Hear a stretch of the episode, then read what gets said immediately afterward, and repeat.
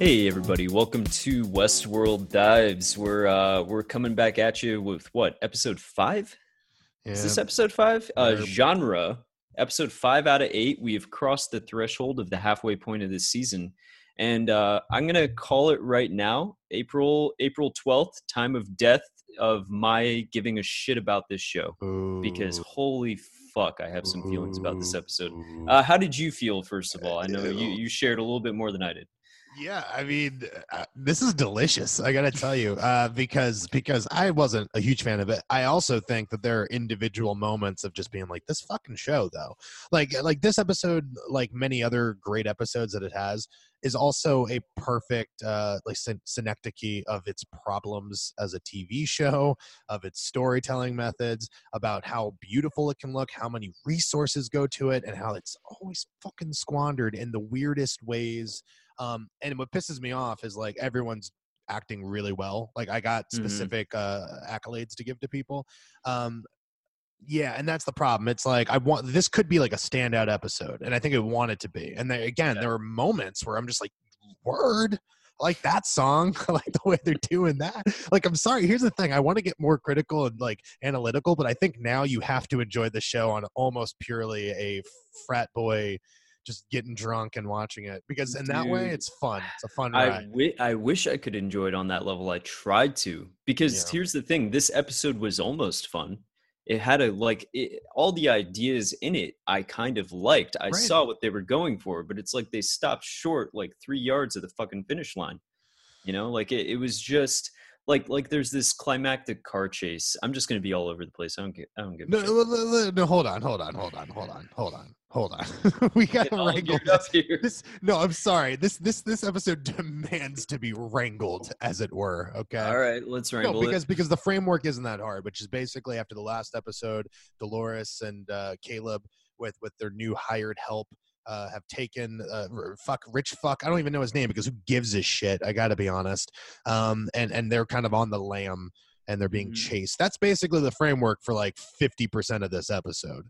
Um, but this leads to like, okay, we live in a world of technology and shit gets overridden all the time. So eventually they get pulled over and we're gonna get this whole action sequence and then she hacks the system and she's like top speed uh, and i'm with you because i think this is where you're going apparently top speed's 35 miles per hour like it was Yep. the slowest and like most bullshit non-kinetic chase scene i've ever seen max Yeah, yeah, that that was like the beginning of well, no, not the beginning of the problems, but that was a part of the problem because I was like, okay, finally, it's gonna kick into high gear and it's gonna get really fun and cool and some like just at least we'll get like this kinetic action sequence, and it's the most boring, low stakes, low speed car chase I've ever fucking seen. I swear to God, like they couldn't even do us the common courtesy of speeding up the footage. It would have looked shitty, but it would have looked better than what we got.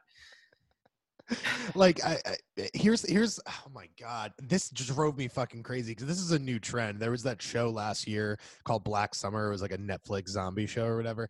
I got Mhm. two episodes into it. It was pretty abysmal. Uh but there's also a high speed chase quote unquote that no one's going above 30 miles per hour. Like i just couldn't understand and like what's funny is i watched the behind the scenes of this and like the, the the the choreographer is just like you know every time i thought about just doing it practically and doing it safe they said ratchet up so i did I saw the same shit, and I was like, "That was ratcheted up."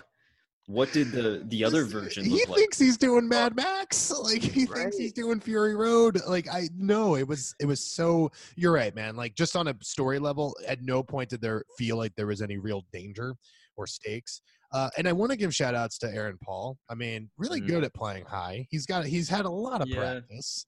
I'm uh, yeah, everything he's done now, he's fucking high. Um, and it's like ah, just as a drug trip, like like this speaks to like this weird trend in the Nolan brothers like collective filmography. Like they are very good at like these kind of heady ideas and concepts or whatever, but when it comes to them like filming or thinking in abstractions like a fucking drug trip or dreams, they do it in the most boring fucking way possible. That was the most boring drug trip I have ever seen in a fucking movie or well, TV well, show. well, what's especially disquieting about it, I think, or discouraging rather, is that the first one I'm sort of in. I'm like, oh, we're doing some noir shit. All right. And like the stark black and white. And I'm like, this could be good. Yeah, like it started off and I was excited. I was like, oh, that's a cool idea for like a future drug or whatever. Like it puts you into different movie genres and stuff. But like even then, all they're doing is putting a black and white filter over it and changing the music. They're not even really changing how they're filming it. They're not doing like canted angles. They're not doing exaggerated shadows. Right. Like nothing that's really speaking to like film noir. I couldn't even tell you all the genres that he went through because at a certain point it wasn't clear. One of them looked like a music video Right. is that just the, the music video genre? Like, was it genres of music? Is that my fuck up? Like, I'm really confused. No, no, I think it was supposed to definitely be noir and then at some point be a war or romance or maybe espionage. I mean, to your point, you're right. There was no clear delineation. And uh, the reason I was like, okay, well, the noir thing I kind of bought into because I figured, like, okay, well, the drug's coming on. So, like, it's going to become more detailed as we go into it. And I thought, okay, cool. This is an interesting way to let us know this is like the door he's walking through, so to speak. And then they Mhm. never really kind of build out on that, which is a little disappointing. Visually, it looks good. Like again, this is what drives me crazy. There are so many shots in this move in this particular episode where I'm like, holy shit, Mhm. It's like a beautiful composition. But none of them are real are really in the genre stuff. Like Right. there's one shot at the pier at the very end that's like perfectly fucking framed, Yeah, and there's negative and there's- space, and That that one where like uh what's his face Serac is like editing people, which I was so checked out of the episode I wasn't really clear on what was happening and I didn't care. But like where it's like inside of his office and it's like it's really beautifully framed and like the lights are kind of fading and Yeah. like in and out or whatever. But aside from that, like I just didn't give a shit. And it was like these two clashing storylines. So we should talk about like it starts off with Serac. And I didn't have too much beef with that aside from the fact that I don't care about any of it and I don't care about him. I was. have Let me just add to that. While while I do not care about that character, I would I would say that like, god damn, Vincent Cassel, Oh, yeah, man, no, like. he's- also like we were talking about, you know, our best actors, Benicio del Toro being one of them. Vincent Cassel is also like one of those unsung dudes in both French and American cinema. Who's like, Yeah, and we're gonna get there, but you know, just to jump ahead a little bit, he, I don't care about the character, and I barely care about anyone's motivations. Yet there's this, uh, s- showdown of sorts at the very end, where uh, even though he's trying to put on this like facade of like, ah, like I'm not worried about you, you're not really a threat. At the end, Dolores kind of gets the last fucking word, and then we cut back to him, and and he sells the fuck out of that moment, man. Oh, yeah, like, absolutely. But I mean, the problem with this show has never been the acting, as was Right. said, right? And it's like, uh, yeah, bringing him him in as like a new heavy hitter, great.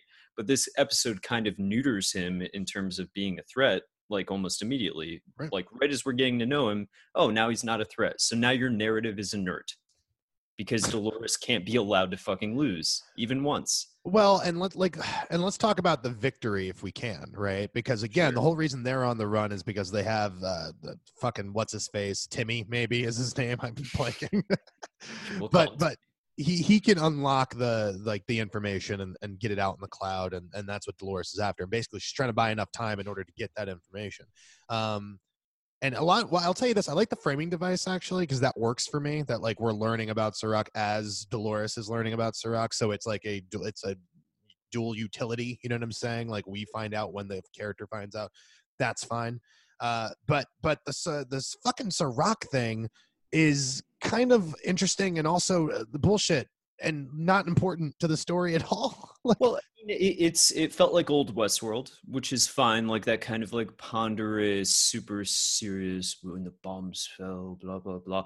But then it's like the problem is that it's cutting between this sort of dreary, heady, self-serious tone, and then it'll have like Iggy Pop's nightclubbing or whatever, like nightclubbing, and then cut to my brother went mad and it's like just like this such a jarring like where do you want me to be emotionally because one story was not carrying me to the next right. i, I forget who was it that said something about um stories should always cut to meanwhile back at the ranch like as you're reaching the peak of one story the parallel story should kick into high gear and then you follow that emotional peak Right. and it's like that's how you do like dual storytelling and it always makes the story better because you never get tired of either one this one it felt like they were on two totally different tracks like there was never any intersection in terms of like the thematic or emotional highs. I don't know i have so many problems with this, this well fucking no no you're you're doing that's the problem it's like you're like which one do i want you're just licking your chops trying to figure it out. The, the, the whole point is like dolores ends up buying enough time to get this information and what does she do with it? I, lisa joy god bless her because i truly think she's the reason that show's decent hmm I just have to say. but I heard her say, when I found out, like, by the way, she's a writer. So she, like, Yeah. she's made it. She didn't find out, but she's, like, when the muses told me uh, how Dolores' story was going to peak, I thought it was the single greatest act of anarchy on television, which, like, whenever she might be right. I, off top of my head, I can't name anything. Max, you're an amazing historian of TV. Maybe you have something, but, like, the when you have to say it as you said no Right. like it's not the single greatest thing. If you have to make a declarative statement you've already kind of fucked up. But her great act of anarchy is to release that information to uh, you know it's interesting. She was a, a, a liberator of her own people sure uh, sort of and now she is not for altruistic reasons but she's liberating humanity right? Like getting them off their loops Yeah, great. Um, except they haven't put any work into making me believe that this world is real or even populated by human beings because every street shot, every exterior shot is completely absent of people. Like it's bizarre. And maybe that's like a budgetary restriction, but like I don't know, like cut, suddenly cutting to like a bunch of extras and whatever, like crying and freaking out at their phones or whatever. Like, okay yeah Yeah. Go go ahead. I, I no no go ahead. I was just gonna say this is like my favorite part of the the episode actually because this is really where I emotionally check out. Oh, okay, cool. Yeah, because um he, here's my thing. Like if if you today right now at this very second got a text and it said Christian Torres dies at age 62 of a car accident, uh never achieves anything in his life. Like what is your reaction to that? I don't know. I don't believe it. I, I guess, I exactly. mean, it's all If- bullshit. Fucking exactly. Like you don't believe it. It's like some bullshit. It's spam. You'd be like, all right, delete next. But Yeah, like but everybody here, like, getting it. Start like rioting and they're throwing shit through windows. and Okay. fighting and they're crying and it's like, but it- that okay. But specifically the crying, I didn't like. Whatever. I sure that's fine. When they show people first finding out, I'm like, uh, buy into this. But it's everything afterwards. It's everything after. Like uh, I sent it everywhere. Who else? The whole world. And by the way, that line delivery very flat. Uh, and like the Mhm. problem is the music's good. You know, everything's really pretty about the scene. There's one guy throwing a brick. There's one car that goes Right. by showing like what like what's going on like this should be like a, a if, if this like- is really the intended effect we should see inciting fucking mass pandemic bullshit of, of like freaking out and no we don't because we see two examples everything is so again if this ends up being future world or something it'll forgive some of these weird things I almost hope me- so. This at point. this point you're rooting for it because it, it'll fix some of the sins but it'll Yeah. still fucking piss me off on a narrative level unless they do a lot of heavy lifting Yeah, I mean, like uh, I know I said uh, time of death. Like maybe the show can win me back. I just don't see how. I feel like the season has shot itself in the foot. Like there's no like momentum at all. Like this episode completely killed whatever momentum this show had. Yeah. And like if it can't pull off the action stuff, if it can't pull off the character stuff, if it can't make me care about the characters, if it can't make me believe in the world that it's setting up, if it shows me a Los Angeles with an apparent population of like 10 people, uh wh- what the fuck is there to latch onto? Sorry. But no, like no. uh, I, I think the other thing here is like the the thing that we gave it such praise for early in the season about focusing its story and only covering a couple people. I think has actually ended up being to its detriment because some of these episodes you figure like, okay, we can cut out the fat here, here, and here, and get another subplot in for another character and advance this in a, in a, in a better way. Because I even feel like Bernard, Bernard's there yeah. like he's done nothing this season uh, like that's important to the actual storyline Yeah, I was really hoping that this season would take the opportunity to make him like a, a proactive character who gets shit done. no But it's like completely no. reactive it's just he he's just there to bear witness to whatever Dolores does. And maybe that'll change, but it's like it's almost too late, you know? It's too late for any of that to fucking happen. Like it could have been like an interesting clash of titans with Bernard on one track, Maeve on another, and Dolores on another, and they're all heading towards each other. And you understand exactly what they want, but it's like I thought I understood what Dolores wanted. Apparently I don't. Well she's uh, helping humans now again not for altruistic reasons but that wasn't like the initial fucking intent like my thing is this she found out about Serac like two episodes ago remember he was a black hole in the system and then within Yeah. two episodes she's done that so immediately like you said it's neutered him as a threat like there has Mhm. to be some other big bad out there because at this point it doesn't really make sense you know I mean, yeah, I guess all he has is Maeve now. I don't know. And it's like I don't care about Maeve. Like who is she in this story? They've done nothing with her. I mean, so look on the previews. What's what's weird is like, okay, well, they- we have three episodes left. So we see we're back in uh, War World for a minute. We see her back on the frontier for a minute, uh, all in the simulation uh, Mhm. aspect ratio. So we know that we'll be back in that world at some point. We see Charlotte. We see William. Like these story. Like honestly, William felt like he could have been done after the last episode. Like like a sad little coda, you know, like to Right. end that story. But there's still like story, I guess, to be told here. But yeah. Well, like- he, he is in the trailer saying, "Well, I'm going to save the fucking world." like, and it's like, all right. to your point, which is like he needs to save the fucking show. To your point, it's like there's just no momentum. Like Yeah. for any of these things, I'm trying to think of like eh, this Barry Barry's eight episodes, and I know it's completely fucking different, but no, on a storytelling level, no, the the show escalates, escalates, escalates, escalates. That's how you tell a story. Right now, it feels like it feels like there's no there's no time to start another arc. Like you know back when tv was 22 episodes you could do okay this is the blank arc. Okay that's six episodes. Okay then the next 12 will do this is that arc. You know what i mm-hmm. mean? Like you could have those multi arcs within a season when there were 22 episodes. With three episodes left and with so many fucking narrative balls in the air there's no i i take no joy in saying this. I just think the show's fucking done dude Yeah, it feels that way, but apparently they have some kind of master plan and it's planned out for the next like two or three seasons. It's just like they haven't given me enough reasons to care. They haven't sold me on what's happening so far. I have no buy-in with this show. I'm just sort of like, all right. Like, Here's we'll my master plan. it. Let's fire Jonah Nolan. Let's give Lisa a shot at the big leagues on her own without this fucking nerd. I swear to God, because I feel like all the worst fucking tendencies of the show has to be him. You know, she's over there trying to bring pathos, and he's over there talking about like uh, singularity and fucking determinism and shit. I will say again, I, I like parts of this because we, we keep talking about devs kind of in comparison to this show.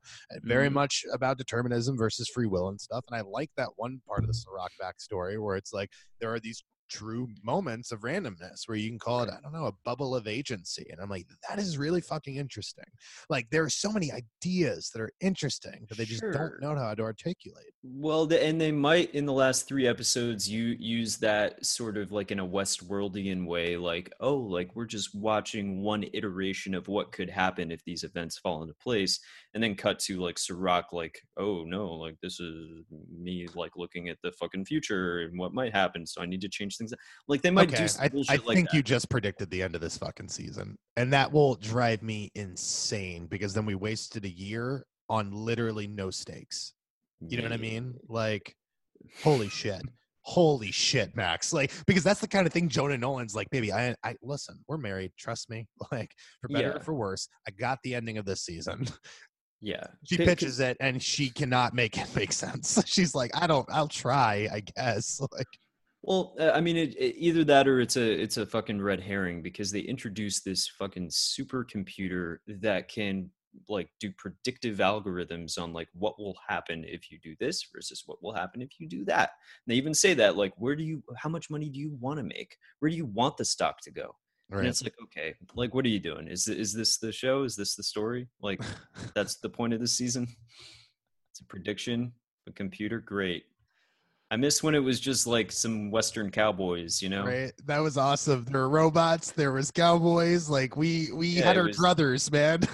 we fucked it It up. was weird. It was fun. It didn't have to make sense. Tony Hopkins was fucking around, and now I got nothing. I, I think that really is what it is. I think these problems always persisted with Westworld, but when he had heavies like Yeah. fucking Tony Hopkins, okay, Mhm. going out there talking about like Michelangelo and shit for no reason, you know, Right. like it worked.